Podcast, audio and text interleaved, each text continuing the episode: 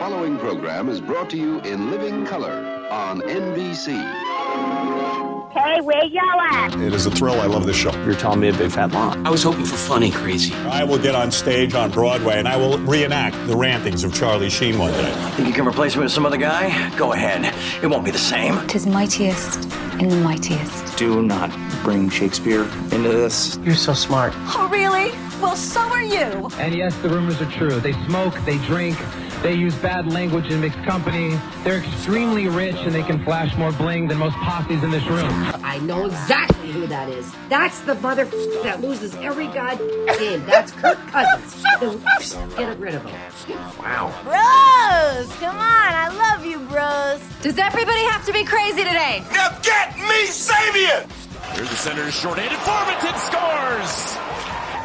There it is. Finally, the Ottawa Senators get on the board. And it's a short-handed mark. Yeah, it was a short-handed mark. Of course, it was a short-handed mark against the Caps.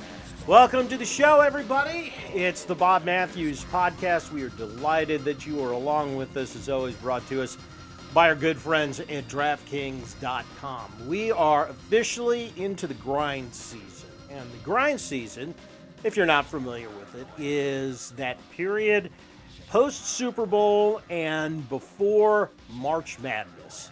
All we are doing right now is grinding. We are grinding through the NBA regular season, we're grinding through the NHL regular season, and I don't think anybody has personified the grind season more than the Capitals the last six weeks or so. How are you feeling about it right now? And is there some genuine need for concern? Yeah, it was one thing when it was up and down and up and down in January. But we're through the middle of February now. This is six weeks of some very uncapitals like play. As we join you today and as the Caps embark on a two game road trip, first one up in Nashville tonight, this is a team that just can't get on a roll. One, the Caps have been stuck as winners of four out of their last six games for a couple of weeks right now. And when you look at the standings, they're in a pretty unusual position. They're 26, 15, and 9, very respectable, more than respectable.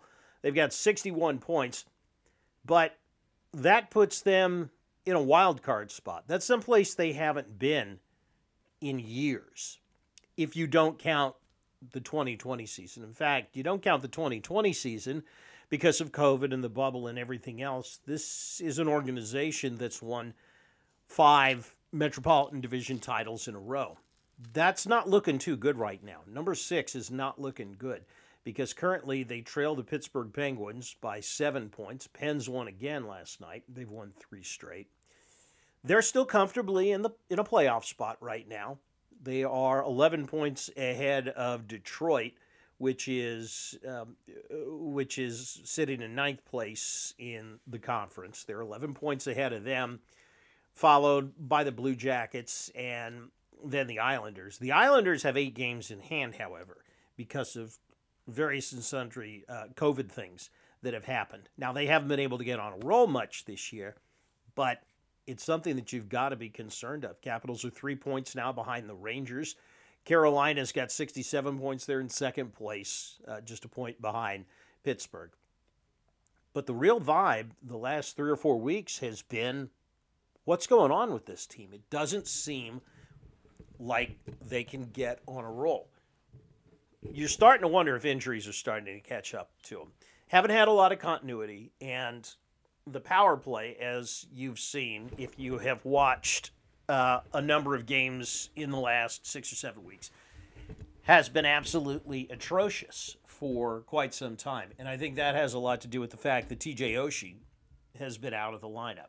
Now, again, as we record this show, I can tell you that Oshie is back on the ice at practice skating, still not cleared to return to the lineup, but at least he's skating. And hopefully they'll get Anthony Mantha back at least a couple of weeks before the end of the regular season so he can play his way into the shape into shape for the playoffs. Remember, the Caps are hard up against the salary cap, so they're going to keep Mantha off the ice as long as humanly possible. But an important game tonight as they head into Nashville where Peter Laviolette took the Predators uh, to a Stanley Cup final, and Lavi is sitting on 699 wins in his career, hoping to get 700 here at his former home. Uh, let's uh, go into the locker room. Let's get you some of Lavi's thoughts after that 4 1 loss to Ottawa. We will also hear from Nicklas Backstrom and Trevor Van Riemsdyk as well on what they think is ailing this team.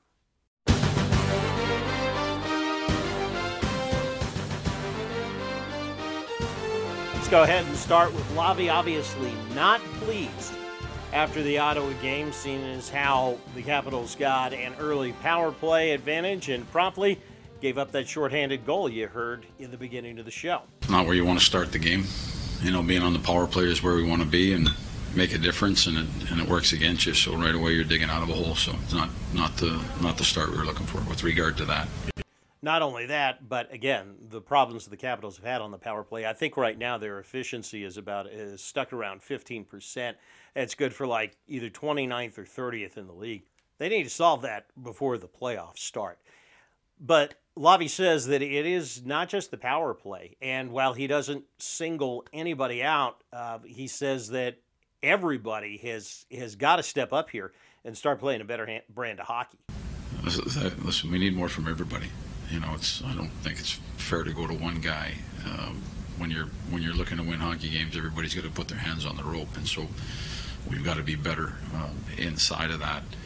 Um, I thought that you know the the game played out differently for different periods. In the first period, I thought we gave up too much off the rush. We are careless from the offensive zone a little bit with what we were doing, and it cost us. So there's odd man rushes coming back against the other way. Um, they were thought they were opportunistic as well. We are pushing through the rest of the game, and you know, it turns around, it comes back, and you know they score. So not it is. I think everybody's got to be a little bit better. He said that in response to a question about Ilya Samsonov in goal, and the fact that Samsonov has not been able to take the number one job for his own and kind of um, encase himself in the net and and keep it.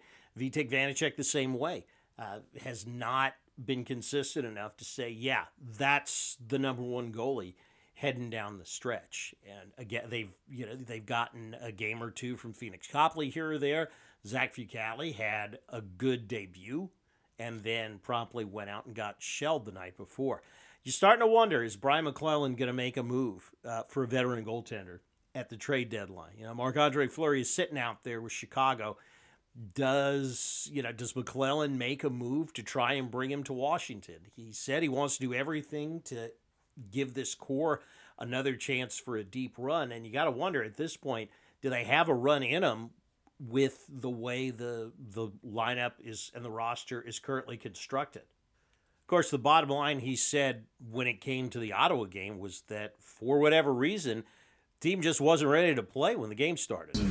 Yeah, the, obviously that first power play, giving up the goal is not what we wanted. I thought that um, we could have been more battle ready and certainly done a better job against the shorthanded rush coming back. We had numbers. Right. Um, I don't. I haven't looked at it completely. Tarik, maybe maybe chat with me in a day, but I'm going to go back and look at it, and I think I'm going to see a whole bunch of chances and um, you know, we got one, but I think that there was a whole bunch of chances to score goals, including when the extra attack was out there. We had opportunity and we didn't get it done. But well, you can ask me that in a, in a day, and I'll go back and take a look at it. But um, you know, certainly uh, uh, the first one, there's no excuse for that. We got to be better early on in that game. And they'll get a chance to be better tonight in Nashville against the Predators. When we come back. More player, more locker room interviews. We got Nicklas Backstrom and Trevor Van Riemsdyk standing by. Let you know where they think the Red Rockers need to go in order to right this ship. That is next on the Bob Matthews podcast, right here on the Hockey Podcast Network. Attention, Hoops fans! The latest offer from DraftKings Sportsbook, an official sports betting partner of the NBA, is too good to pass up. I'm talking between the legs, 360 windmill type good. Check this out. New customers bet a dollar on any team, get $150 in free bets if they win. It is that simple. And remember, if Sportsbook isn't available in your state yet, you can still take our shot at a big payday because everybody can play for huge cash prizes with DraftKings daily fantasy basketball contests. DraftKings is giving all new customers a free shot at millions of dollars in total prizes with their first deposit. So, what do you do? It's easy. Just download the DraftKings Sportsbook app now. Use the promo code THPN. Bet a dollar on any NBA team. Get $150 in free bets if they win. That's promo code THPN at DraftKings Sportsbook, an official sports betting partner of the NBA. 21 and older, minimum age and location requirements vary by jurisdiction. See DraftKings.com slash sportsbook for the full list of requirements and state-specific responsible gaming resources. Void where prohibited, minimum $5 deposit. Gambling problem? Call 1-800-GAMBLER. In Tennessee, call or text the TN Red Line, 1-800-889-9789. In Connecticut, call 888-789-7777 or visit ccpg.org slash chat. In New York, call 877 HOPE NY or text HOPE NY, which is 467369. You're listening to the Hockey Podcast Network, your home for hockey talk covering every team in the NHL. New episodes every Monday. Download at the hockeypodcastnetwork.com or wherever you get your podcasts from. By the way, shout out to Herndon, Virginia native Joe Snively, the former member of the Caps youth team.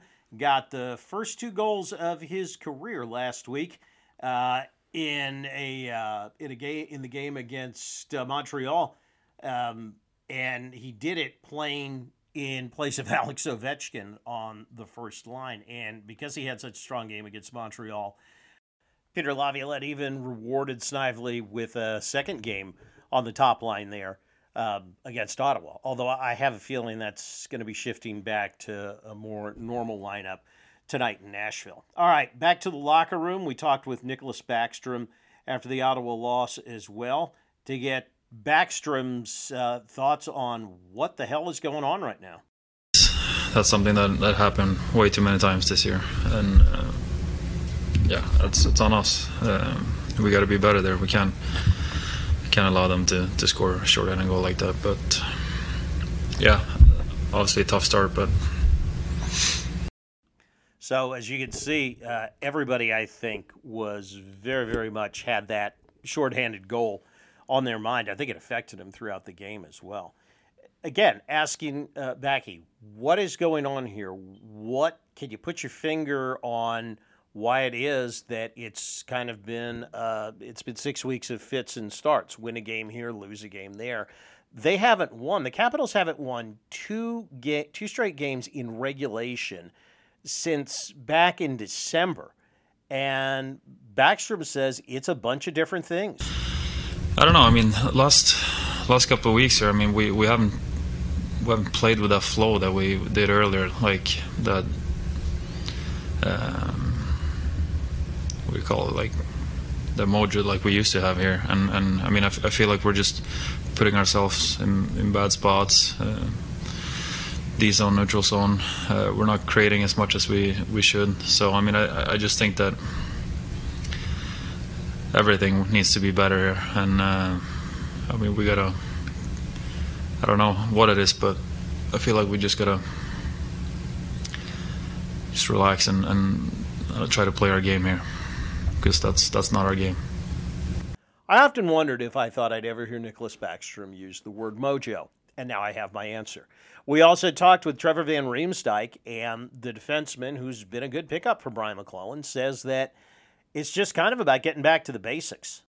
Yeah, I think uh, it's something that we've uh, really want to get sorted out, obviously, and uh, we're working at it to try to figure out what that is. I think uh, uh, yeah, like you said, uh, we, we, didn't have the best start today. I felt like we were kind of chasing it. Didn't the the worst second or third period. I thought we generated a little better, but it just uh, didn't seem to go our way. And yeah, we can't get frustrated. We got a lot of guys who played a lot of games and, and know that uh, pressing or getting frustrated is not going to solve anything. And yeah, like Nick said, I think you just got to get back having that confidence and uh, just playing with that confidence and, and doing the right things.